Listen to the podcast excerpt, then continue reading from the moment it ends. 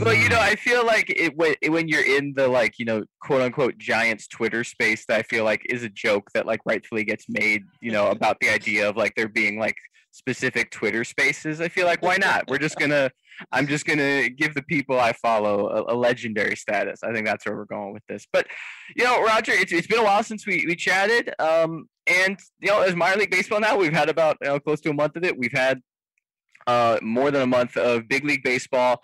Uh, obviously, you focus on the minor league side. You know, uh, what have been kind of your main focuses so far this year with the Giants organization? What have you been tracking the most closely? Well, obviously, uh, being one of these weird East Coast Giants fans, yes. um, what I get to see, like with my own eyes, most closely is the Double A team at Richmond, uh, which I've I've been to quite a few times this year, and um, fortunately, I'm kind of close enough to to see a lot of their games. Um, so that's kind of the thing that I get to actually sit in the stadium and watch. Um, I'm also, of course, focusing on the rest of the the minors, particularly the A ball teams. I think, which is frequently a, a source of interest and fascination, uh, particularly with this system right now. Uh, so that's kind of what I'm tracking mostly is the the low to to, to mid minor league levels, and uh, and just the quality of play because I think the thing that hovered over this year when things got started up was where players going to be after the lost season. Um, and I know every team, all 30 teams, the Giants, you know, did their best to replicate work for a certain amount of players, did their best to get people in the right place. But there was always going to be this question of how did the lost repetitions from last year uh, what's going to affect them this year and how much rust was there going to be and i think um, one of one of the things we're seeing is that you know there is some rust on these players uh, the pitchers are mostly not quite fine with their control. The the hitters are probably still kind of working their way into timing. So that's been kind of one of the early stories that, that I'm watching is how long does it take players to kind of recalibrate their their baseball brains and really get into the swing of things. Yeah, and I think what is going to be really interesting, and obviously while we're still in the thick of it, it's going to be very hard to delineate now. But I do want to look back and as not just you know how are players getting back in the swing of things, but were certain hitters more or less impacted, right? Like, like, was there a profile of hitter that maybe it's for whatever reason easier to right get back into rhythm versus others? Um, you know, diving into the lower minor league size of it, I'll just start here. You know, if you think about the Giants' top picks the last couple of seasons, first years under Michael Holmes as scouting director, first years with Farhan Zaidi as president of baseball operations in San Francisco, you know, they've taken all uh, collegiate hitters, right? Hunter Bishop and Patrick Bailey in the first round, Logan Wyatt and Casey Schmitt in the second. Bishop's been dealing with injuries, so he hasn't, you know, played much at all this season um, at Eugene. But the other three, you know, they have not by any means been at least Im- impressive, right? And in the case of Wyatt and especially Schmitt at low A, they've struggled. And I think you know we we've talked uh, and probably written at ad nauseum about this at this point, but you know the Giants were clear like they all these hitters kind of follow somewhat similar trajectories, right? There were questions about um, you know some element of their offensive game about how that was going to translate in a way that you know isn't uncommon for prospects, but was with the consistency right that the Giants had drafted them with right. Like Wyatt and Schmitt are two guys who presumably have some power tools, but scouts were saying like there's probably going to need to be some shifts in their game for that to play at at the professional level. Bailey, you saw Bailey was a prospect. I felt like I saw the most oscillating takes on what he was as a hitter for like a guy who was a consensus top 15 top 20 pick where it felt like there were scouting reports I'd read where people were like yeah you know his he's probably has a ceiling as a 40 grade power tool but could be a 55 60 grade hitter. And then i saw others and, and i lean more towards this side where the hit tool might cap at 45 maybe 50 and, and the power might be more 50 um, 55. You know, what has been your takeaway from you know those top picks who've kind of struggled here in their first taste of professional baseball or full season ball in the case of uh, Wyatt?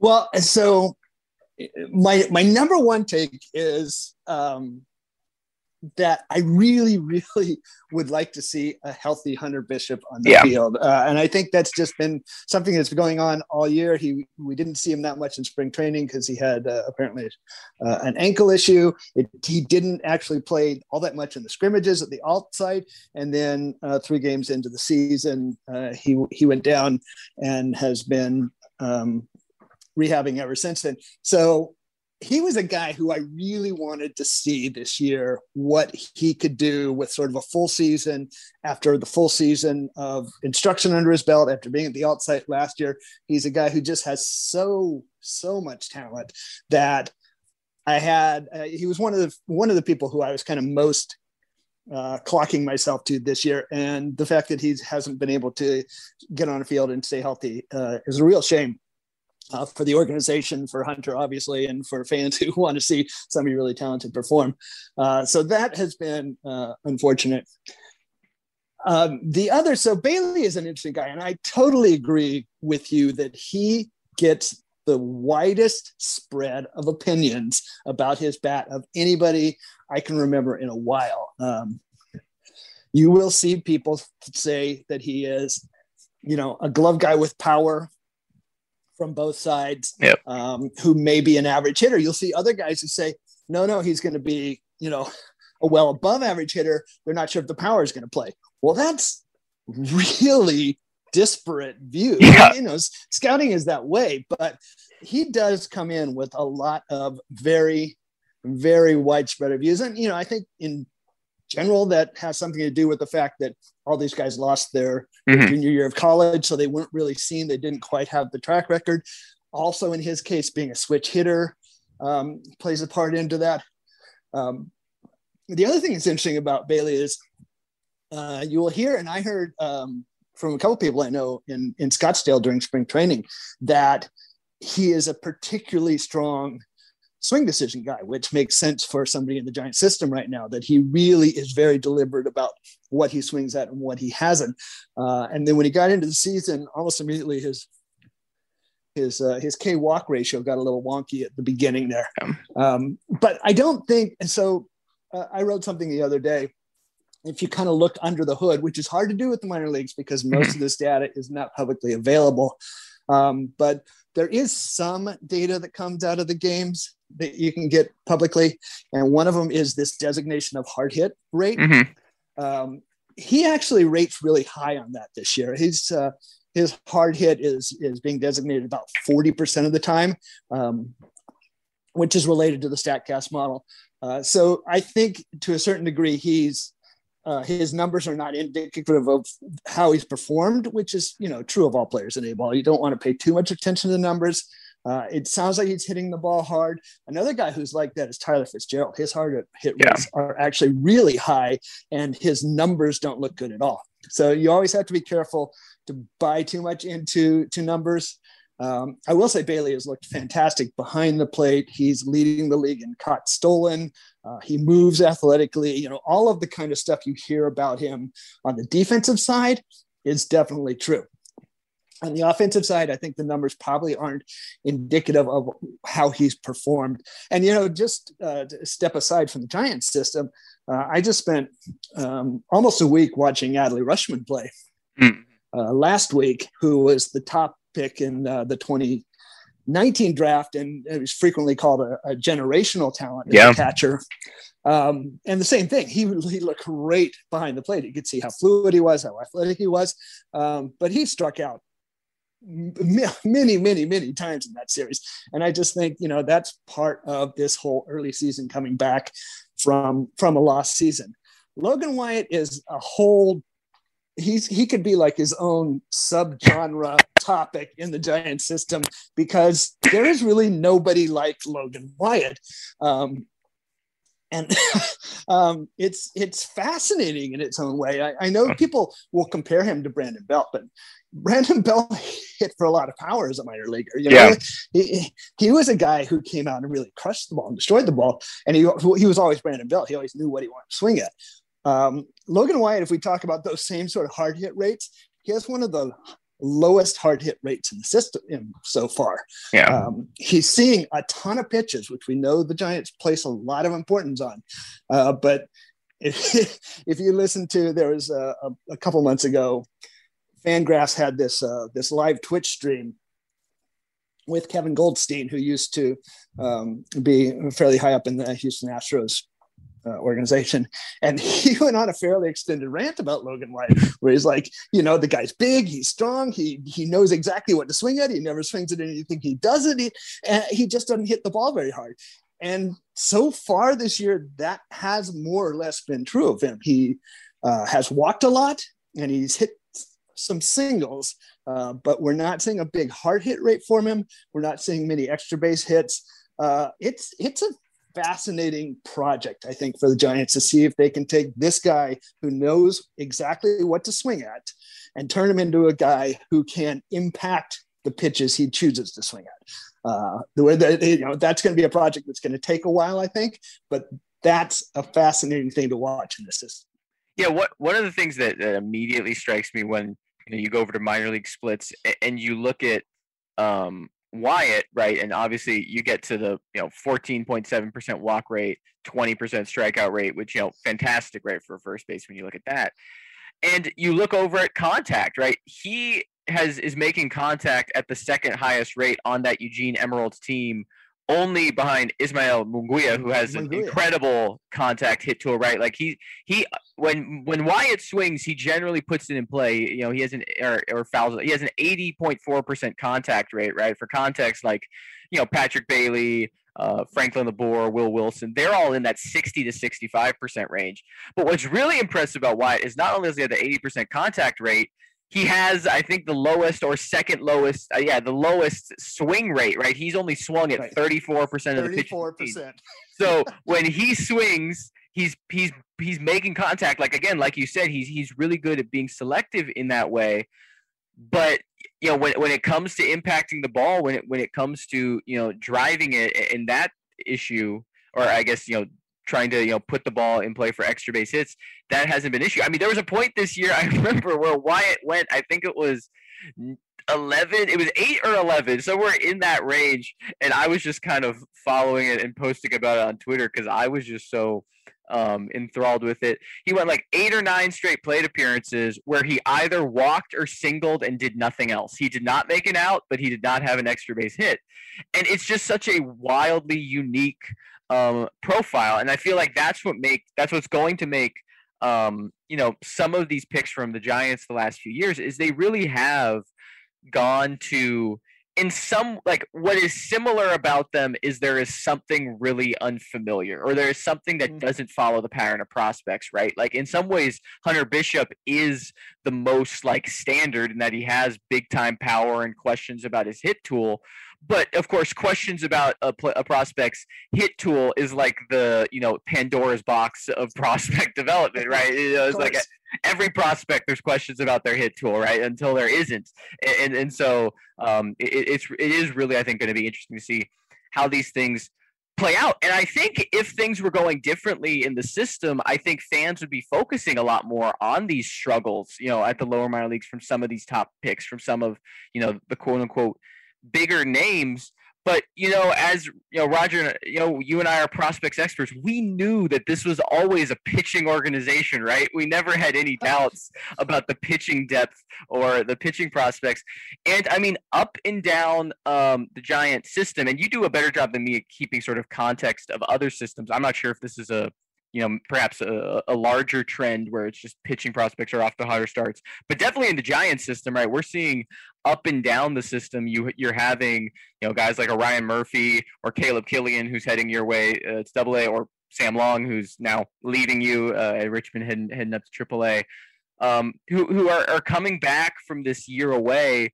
You know, with either a dominance we haven't seen before, or in some of these cases, just having incredible uh, debuts. And I think it also does speak to something that the Giants development team was ultimately right about is that it's probably easier for pitchers to you know refine what they do and continue their development without organized games without a big league without a minor league season than it was for you know to be said for equivalent prospect hitters who you know if you're not facing 95 or you're not facing different pitch mixes and different pitchers every day that's going to be a lot harder for you where a pitcher you know even by themselves you know you've gotten to see joey marciano who i wrote about right who you know essentially you know guys who can kind of get in a cage and with a radar gun and some spin analytics and just kind of try to really refine certain pitches. Yeah, in fact, I just talked to Joey uh, yesterday, and uh, I'll, I'll, pitch my own podcast. Uh, I have a, a um, interview with Joey out today on the There Giants podcast. Um, it's it's interesting because I know different organizations thought about that differently, and I do think that there are exceptions to this and it, mm. i would love to talk to these guys and ask them kind of how they feel like they got to where they are like matt frisbee has been very on point with his control from the start of the year which i think is why he has gotten off to the year he has there are other guys that you can kind of see they're still searching for the level of command that allows you to place a ball on the edge where you want it when you want it as opposed to throwing it in the strike zone. Because that's ultimately that's a lesson that hitters teach you right? That you yeah. can't get away with something and you have to put it somewhere else. Uh, so not having those hitters you know teaching them that lesson last year i think does matter. Um, so i think there is a little rust on the pitchers too but i wish i had this uh, I wish I had this data at my fingertips. Uh, JJ Cooper at Baseball America uh, did a whole article on this not very long ago about strikeout rates and batting average rates across the minors and particularly in the lower minors. Mm. And they are at this point in time, you know, we're still early in the season, uh, but they're at this point in time at historic uh, highs or lows. Like yeah. strikeouts per game are really off the charts in A ball. And I, you know, I I was talking to Alex Stimson, uh, who does some radio for the Eugene team. And I was saying, I think we were coming off a, a series where like uh, Nick Morreale out of Georgetown had struck out nine people, and then mm. Connor Nurse struck out nine people, and uh, you know Seth Corry struck out nine people. I'm like, I don't know what to do with this information at a certain point in time. There was a series I think San Jose played where they were multiple games in a row where they were striking out 19, 20. 18, yeah. and it really does get to the point, and this is also an industry wide trend. The same mm-hmm. thing's happening in college ball. Obviously, the same thing's happening in the majors. And what makes it this sort of you know cognitive disconnect that you're not really you look at the information you say well that's impressive but you're not really sure what it means is uh, you know the what we're seeing on the big league level is strikeouts are going way way up batting averages are plummeting but the run environment isn't actually changing that much because batters are punishing lesser pitchers mistakes to a greater effect right so mm-hmm. it's like the the elements of the game are changing, but the overall environment isn't. So that that's what makes it really difficult and kind of fascinating to look at the minor leagues and see these elements are going shooting up. So the K rates are really spiking. Batting average is, you know, if if the season went and had the same batting average you're seeing in the minors now, it would be the first time ever that it was, you know, corporately lower than 250. So these are really, really changing in the minor leagues, but it's hard to figure out exactly what it means. Some of it is approach, some of it is velocity. It's all the same questions people are asking about the major league game, but in an environment where um, where you're trying to develop as opposed to just produce. Yeah, no, it, it raises all these interesting questions, and I think too, um, what is interesting when when you're looking, you know, obviously early, and you know, like at this point in the minor league season, right, any hitter for the most part is like one four for four multi homer game away from you know their stat line going from mediocre to oh they're having a great year. You know, I mean like it, that's part of the reason.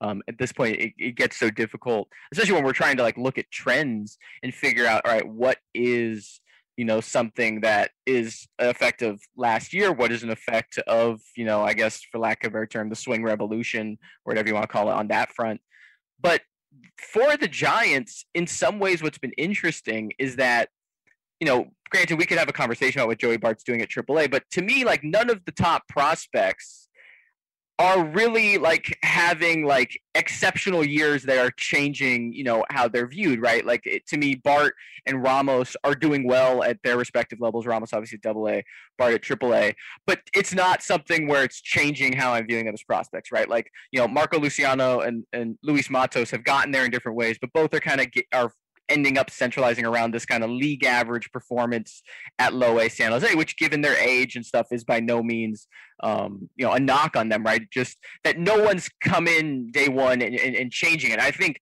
that's what makes Bishop's injury so frustrating. Is Bishop was the one player who I was like, you know, I've been a bit lower on him just because of these hit tool concerns, because we haven't gotten to see him for a prolonged period of time. But he was someone I felt like could very quickly change the conversation about how he's viewed, just because he has such power. He has, you know, generally shown a good ability to work walks and work good at bats, and that he's someone who could have, I thought, stepped into high A, and who knows, um, really change things there.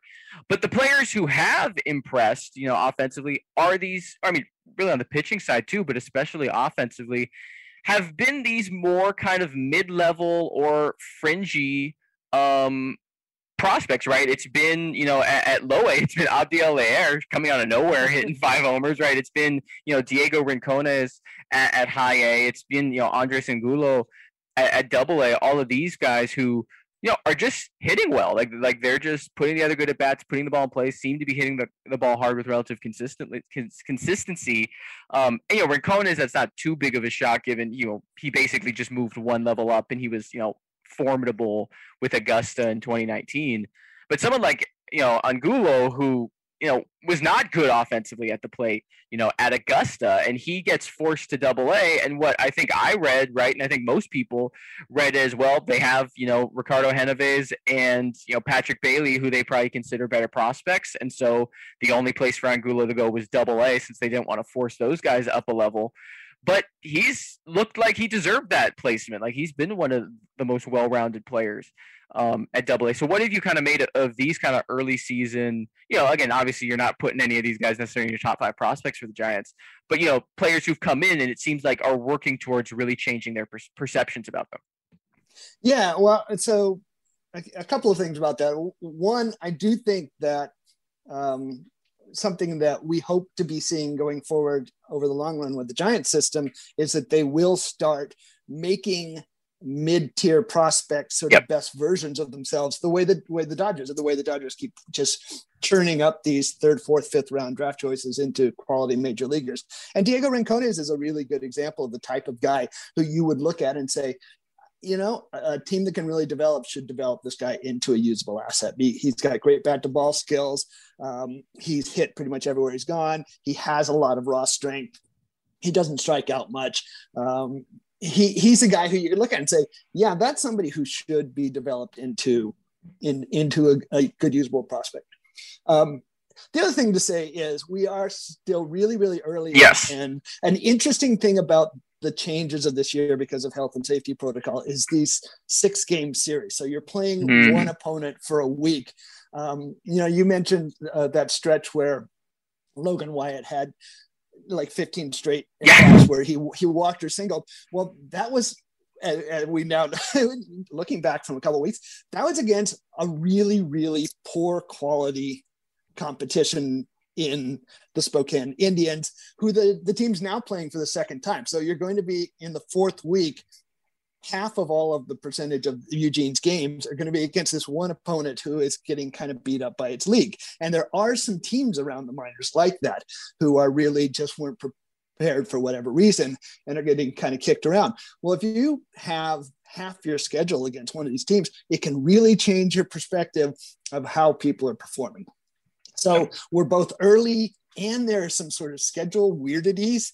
Uh, just the, the six game series in general is, I think, something that's going to distort stats a bit, particularly earlier in the year, because you really get familiar with another team's mm-hmm. staff, another team's lineup. Uh, you're seeing one starter twice, which is always a challenge for for starters. And usually, you're seeing relievers. The Giants uh, have not been pitching people on back to back days. There's only one instance of a guy throwing two straight days in the whole system, I believe, this year.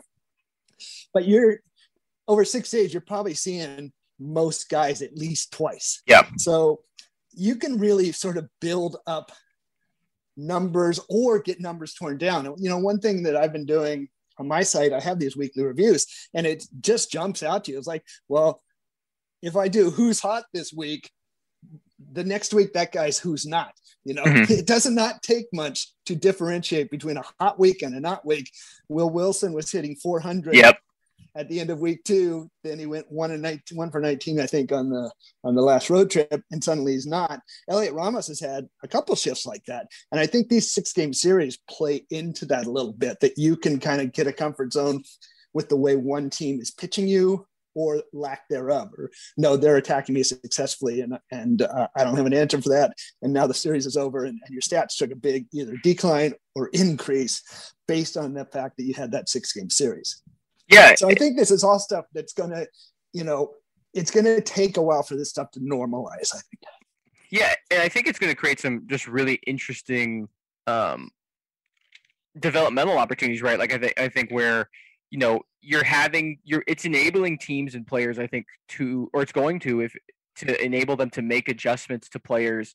And put, I wonder if it's going to potentially open up avenues to expo- expose prospects holes a bit earlier than we've seen in the past because you know there is that kind of um, like high intensity kind of close um, exposure right with teams where you're going to see you know and granted part of the issue is with at the lower levels pitchers just don't usually have the command to take advantage of a hitter's weak spots even if they necessarily know what they are but you know i do i, I do wonder if like someone you know, like Luis Matos, right, who's another one kind of like in that Will Wilson vein, right, who, who was kind of looked like he was who was on the verge of doing what he did at Dominican Summer League, where he was just going to be two for four every day.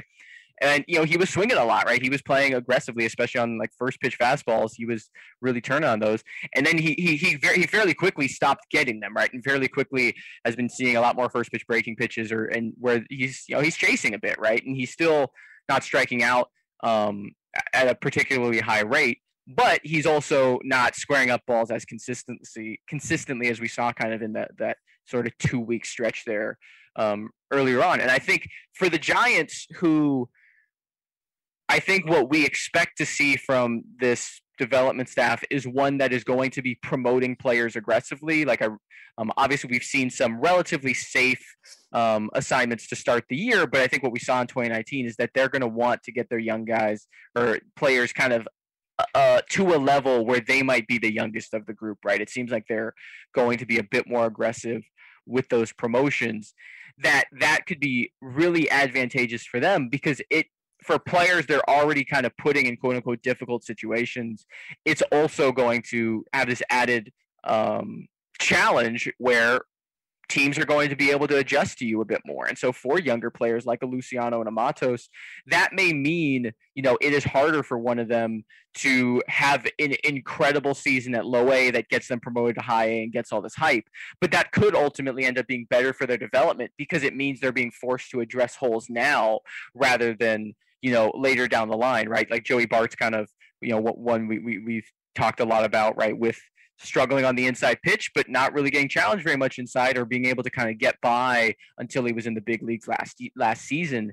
And you know, you wonder if if he's getting sort of more prolonged looks that teams maybe are more willing or more aggressive in challenging that, and that he maybe has to make adjustments sooner uh, than he ultimately had to. Yeah, I, I think that's a good point. There are certain kind of players that you have to get to the right level to get challenged. Yes. Uh, and, and Luis Matos is a, is a really good example. Luis Matos is is in swing mode, but he covers so much of the plate that he can see, succeed at that uh, approach uh, at this level. Uh, and you know, at some other level, you'd say, well, you know, make him chase on the first pitch, right? If he's going to swing at the first pitch, don't throw it down the middle. But a low A pitcher, you know, they may not throw it down the middle, but it's not intentional. Right, right. right. They, they, don't know where the ball's going all the time. Um, I, I kind of Heliot Ramos' season has been really fascinating in that way because he is at a level where guys are probing him and attacking him, and he has to adjust back. Um, one thing I was talking about uh, with Trey Wilson, uh, the Richmond broadcasters, uh, yesterday uh, is if you have watched all his games, he has an extreme opposite field approach going this year. If you looked mm-hmm. at the spray chart, he has very little pull on his spray chart this year, he's hitting the ball away a huge percentage of the time. Uh, and that was even more dramatic a few days ago. And um, Trey said he was talking to Doug Clark, the Richmond hitting coach, about it. And he said, Yeah, that's because um, he had that first hot week. He had the first uh, four or five days against Hartford. He really exploded. And they immediately started attacking him with essentially soft, soft stuff away yeah. to see if he would chase, which he did quite a bit. But he also adjusted to that. So he started hitting the ball away. And he has so much power to the opposite field that he can really do that. He can he can sit and say, I'm looking for a hanging slider on the outer half, and I'm going to go the other way with it, and I'm going to just knock the bejesus out of it, which he can do.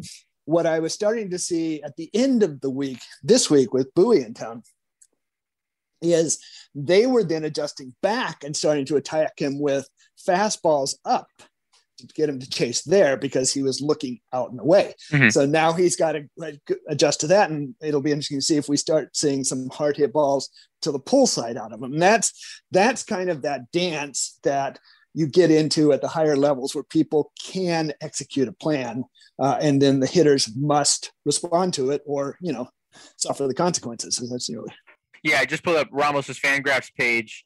Um, you know, in terms of hitting the ball the opposite way, before this year, the most he'd ever done was about 33%. This year, it's 44% of the balls he's put in play have been to the opposite field. So definitely a noticeable um, spike there and about a 10% decline in pull side contact. So, you know, that, that definitely lines up with what you're saying. And, you know, speaking of, you know, I feel like, you know, I, I we touched on kind of this pitching – but there have been a few stars, right? Like while there's been this trend, especially at the lower minors where you're seeing all these strikeouts, you know, Ryan Murphy, Caleb Killian, um, Matt Frisbie, uh, that you've gotten to see more up close, all players who, you know, have kind of you know similar backgrounds. Obviously, Frisbie was the mm-hmm. lowest pick of all of them, but they were college guys without huge hoopla around them as draft prospects. Murphy um, was D three um, pitcher, and Le Moyne. Le Moyne College, right? One of many colleges I'd never heard of before the Giants drafted a guy out of there. Yes, that was for me. What was the the Masters College, right? That's where we got the, the Santa Clara, Santa Clarita, yeah. Yeah. Um. So you know you have uh, these three who I feel like have been the biggest standouts. Like, you know, we've seen Kyle Harrison and Seth Corry get the swings and misses, but that's come with kind of some, you know, erratic control, command, ball placement that, you know, is kind of par for the course with what, especially what we expected with Corry, And it seems like what we're going to get with Harrison for a bit.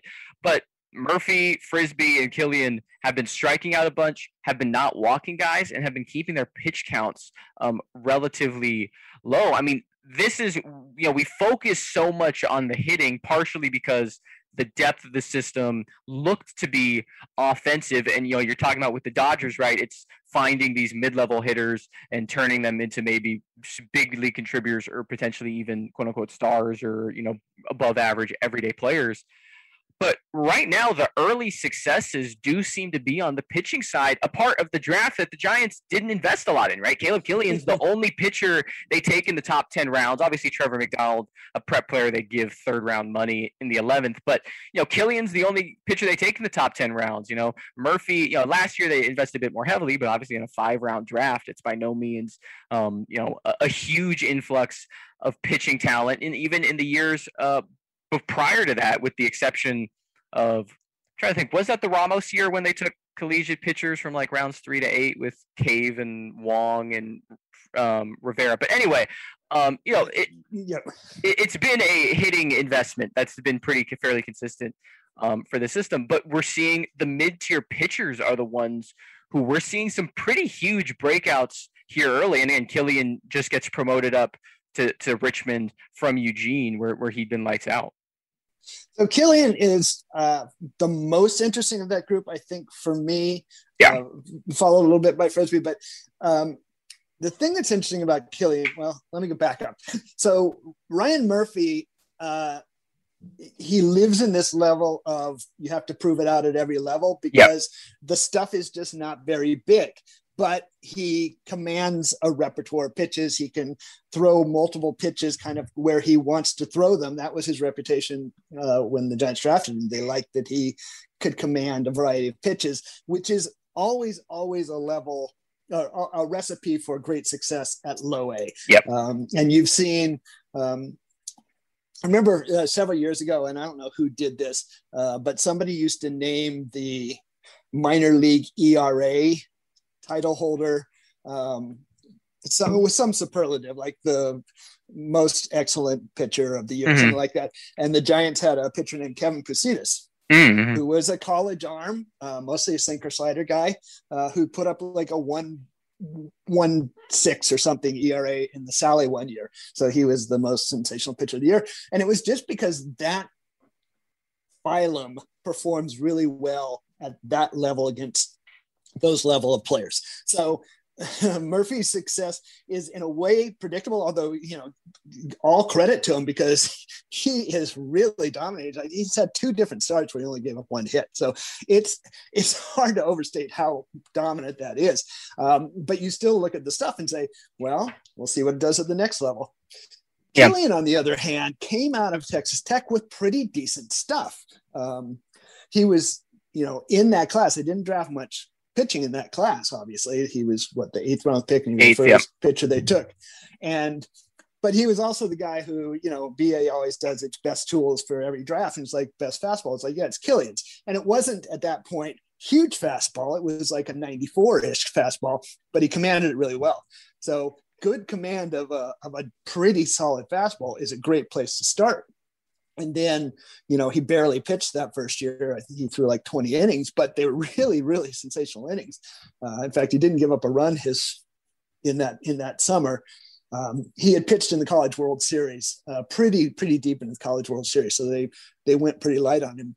But he was really good. And then in the in the year since then year and a half since then it seems like he's gotten um, a velo bump. And that's sort of the the smart play for smart organizations these days is find guys with good control and teach them to increase their velocity because that seems to be a more successful approach than finding guys with big velocity and teaching them command, which is always difficult. Killian seems to be one of these guys. Find a guy who can have fastball command and bump it up. And what we've seen at Eugene earlier this year is he is touching like 97, 98 somewhat. Although I have seen, if you watch him, it'll drop pretty precipitously mm. after a few innings. So he's he started in that 96, 98 range and he may drop down to like 92, 94 uh, by the time he's hitting like the fourth or fifth inning. So that's something to watch. But in general, the take a guy like Killian who's got a good arm and good command and increase the velocity is kind of the the savvy way to do pitcher development these days. So he is a really interesting guy from that perspective. Um, Frisbie, I think, is you know he had a tremendous year in 2019, mm-hmm. and we know the story that he he built his own gym and, and yes. added some weight this year he's still more of a command profile than a stuff profile uh, from what I've seen him. He's he really survives on living on the black. He has had a added a splitter this year that has really been effective. Um, but I think um, I'm going to be really interested to see kind of how he continues thriving in in in Double A as hitters see him a few times, um, because he he is mostly attacking people with really strong command. So that's that's a good that's a, a good step to go forward on. Um, but you always want to see double A. You know, does it does it have carry? Yeah, and I think that's part of the reason you see Sam Long get the promotion um, to Triple A, and Frisbie maybe not. When you when you start looking at how they're performing, um, you know, Long looked like players were really struggling to hit long. They've been struggling to hit Frisbie, but for a very different way, right? Where long stuff has really played well at the level. There's been kind of he's had he's felt like it's been some bad luck where there's been a couple hits have strung together or defensively. I am curious though. Do you think um, there is, I guess, what limited amount of time you saw for Long while he was with you at Richmond? Do you think this is a promotion where the Giants he's going to keep starting every fifth day? They see him in a rotation, or do you think that this was a you know what we might need a guy this season, given the bullpen struggles, we might need a guy to, you know, maybe Long's more likely to be the guy to give us three really good innings when we need a spot start, as we're seeing, you know, with where Kazmir gets this last Saturday. Do you? What was your takeaway, I guess, from Sam Long in his first, you know, official games with the Giants organization after coming out of nowhere the spring training? Well, I do think it's interesting that he was of the of the people in the Richmond rotation. He did not stretch out very far. Like mm-hmm. um, I think four innings was the most he threw. Yeah. He, I think he stuck it for maybe three games in a row. Whereas uh, some of the other guys they have been lengthening out to more five six innings. Um, he was mostly four. A lot of that was because his pitch counts were getting up. He he at least in the starts I saw you know, he had really good stuff, but he was one of those guys who's sort of looking for the pinpoint command. And so some of the bats would get uh, extended with foul balls and whatever before he put them away and get to some three ball counts. Um, but basically, he wasn't quite sharp, but his stuff was able to overcome a little lack of sharpness at this level. I think part of it is, you know, Sacramento got their got their coverage rated a bit by the Giants recently, so yep. they really do need somebody who can throw some innings on that staff. Uh, you know, Tropeano went up, Kazmir went up. Uh, they didn't have anybody who's really thrown a lot of innings. Beede's been on a pitch count. Um, Yamaguchi and Banda have both kind of struggled, although Yamaguchi was really great last week. So they really have a need for a bulk innings guy there.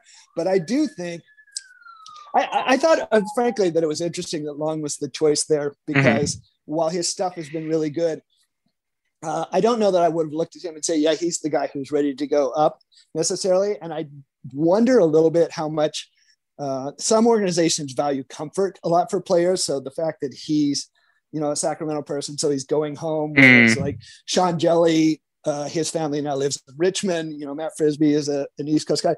Sometimes that's a factor in in in a, in, in these cases. Sure. I don't know that it was there. Long definitely had good looking stuff, uh, but I do think that they are looking to develop him as a starter, whether that's going to be a need this year or not. Uh, you know, that's all sort of how logistics shake out. I think that they are looking at him in that bucket, and he is a really good looking starting prospect for my eyes. Yeah, I mean, it's you know we've been focusing on the players the Giants have you know acquired via the draft, but you know, Long uh, looks like uh, just uh, an incredible find on minor league free agency.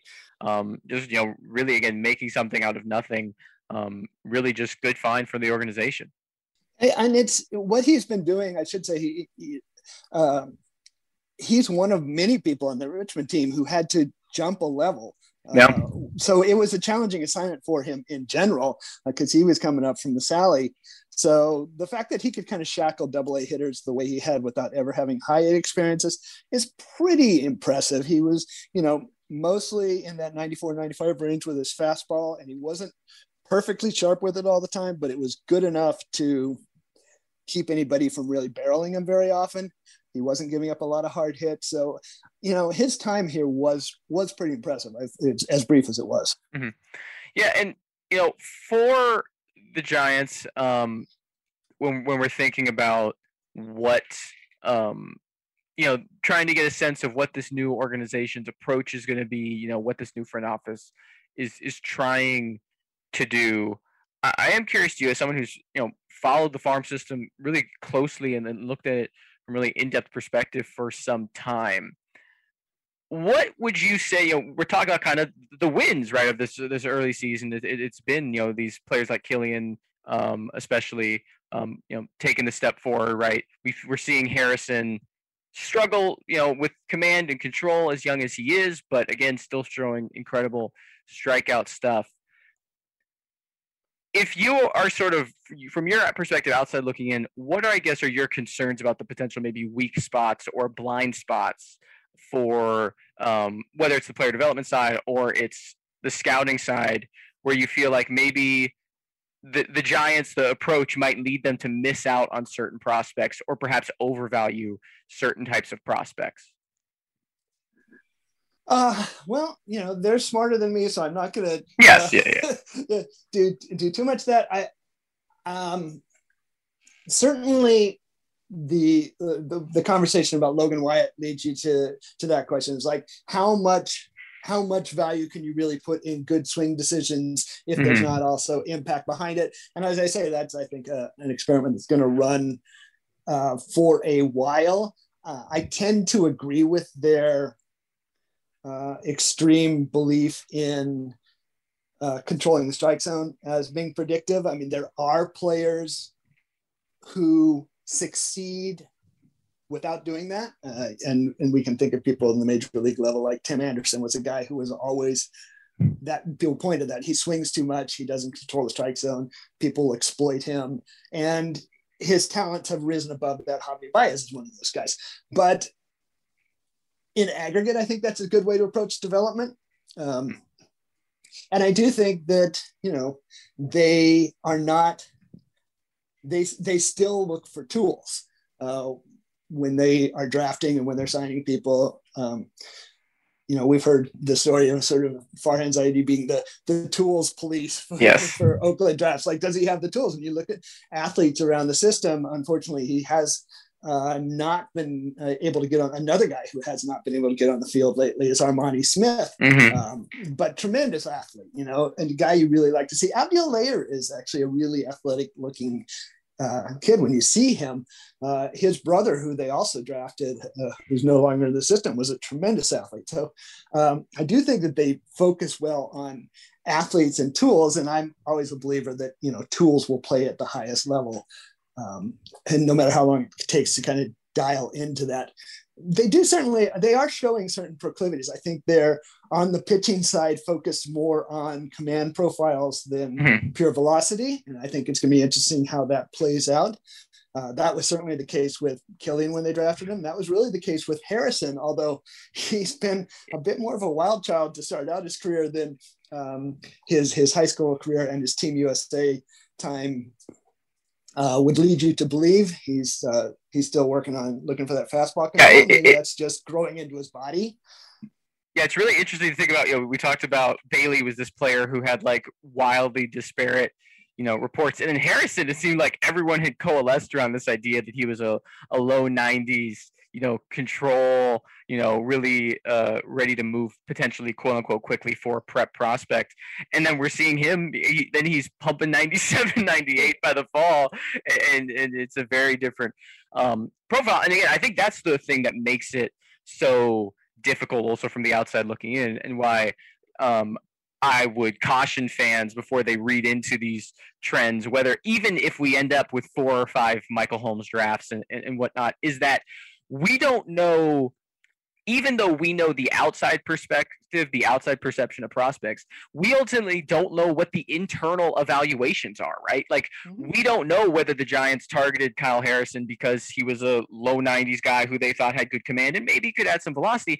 They might have said, no, Kyle Harrison's someone who we think with this one tweak or adjustment and some bulk up, he'll be hitting 97, 98, and we can teach him command. Like, like our whole thought process on why these players are being taken is ultimately one we have to reverse engineer because that's not being made um, public. And so I think that's where, again, it's eternally interesting. It's why you and I will be able to write thousands of words about it you know consistently for a very long time because it is this amorphous thing that we're never going to have certainty around but i think it also makes it uh, something where you do have to accept a certain amount of you know we don't necessarily know why they're doing everything they're doing and we're not necessarily going to ever be able to really know. And it's just going to come down to how these players end up progressing and you know playing on the field. You know, the, there's obviously this isn't this regime, but the famous Brock Bond case, right? That he's drafted accidentally, right? Because there was another bond in the the code that they submitted was you know one or two off, and Brock Bond ends up performing better than the player that they meant to draft, right? Like it just shows um, to me, it's such a perfect encapsulation of ultimately there's some randomness and some luck. Like there are players who the Giants may draft because the scout might like them a bit or think they have a chance, and they outperform even their own expectations, and they're not going to complain about it, right? And I think that's a credit also to what Kyle Haines, the director, the farm director, has emphasized, right? Like we are developing every player to be the best version that they can, you know, and, and I think that's a point he's consistently emphasized because it's one that I think, you know, we've seen farm systems again. I know you and I have talked about, um, I guess more off air uh, occasionally, you know, talking about the, the Astros, right, and how they've been um, so uh, influential in what's happened to the minor leagues with the condensed teams, with the um, limits on how many teams an organization can have, how many players an organization can have, um, took under contract. And where the Giants, I think, if they could have their say, would follow a different guideline because I think they do believe in sort of a more numbers approach where giving people chances, you know, because you know you might find a Sam Long or you you know you might have some of these players who really exceed even their own expectations. Yeah, I, I think the other thing too that goes right along with what he's talking about is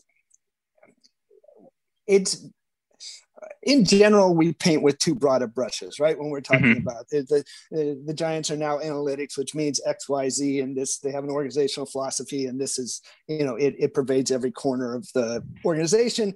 Um, whereas you know, well, Joe Salerno was there before Farhan came in, and yep. basically he looked and said, "Yeah, it looks like you're doing a good job. What resources do you need? Keep doing it." Uh, you know, Michael Holmes comes into to uh, to run the drafts. But then Brian Bridges joins too as the national cross checker, and you think, well, Michael Holmes, eh, a lot of those ace drafts were kind of college bat heavy. Brian Bridges is kind of famous for his high school pitching selections, and beneath both those guys, there's a lot of scouts who've been with this organization for decades who are you know still the guys who know how to go find Matt Duffy and Joe Panik right?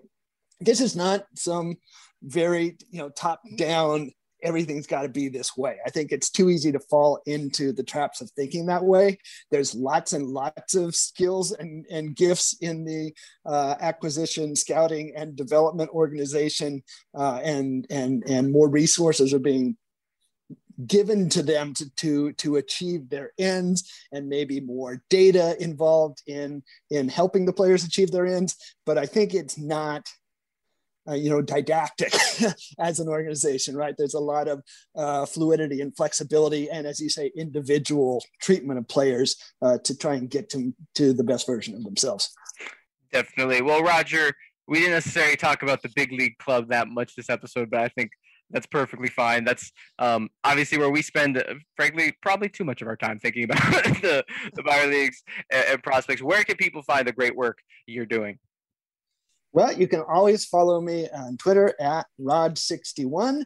And uh, I put out a daily roundup of the minor league system at therearegiants.com, which is just there and the capital R giants.com, um, which you can also find at rogermunter.substack.com. So lots of different places. If you follow me on Twitter, you can probably arrive at it quicker. That, that's that's a great point. And again, I highly recommend uh, giving Roger a follow. He does fantastic work up and down the Giants minor league system, but also um, you know has some opinions on you know baseball in general and development trends in Major League Baseball throughout the professional ranks. And I think he has some really good insights. I'd highly recommend. And uh, Roger, thank you um, again uh, for joining us today. This has been the 30th episode of Round the Foghorn. As always, I'm your host, Mark DeLucchi. You can follow me on Twitter at Mad DeLucchi. That is M A D D E L U C C H I. You can also always stay tuned to the podcast and other Giants news and rumors at aroundthefoghorn.com. You can follow us on Twitter at Round the Foghorn. And as always, until next time, stay safe and have a wonderful week.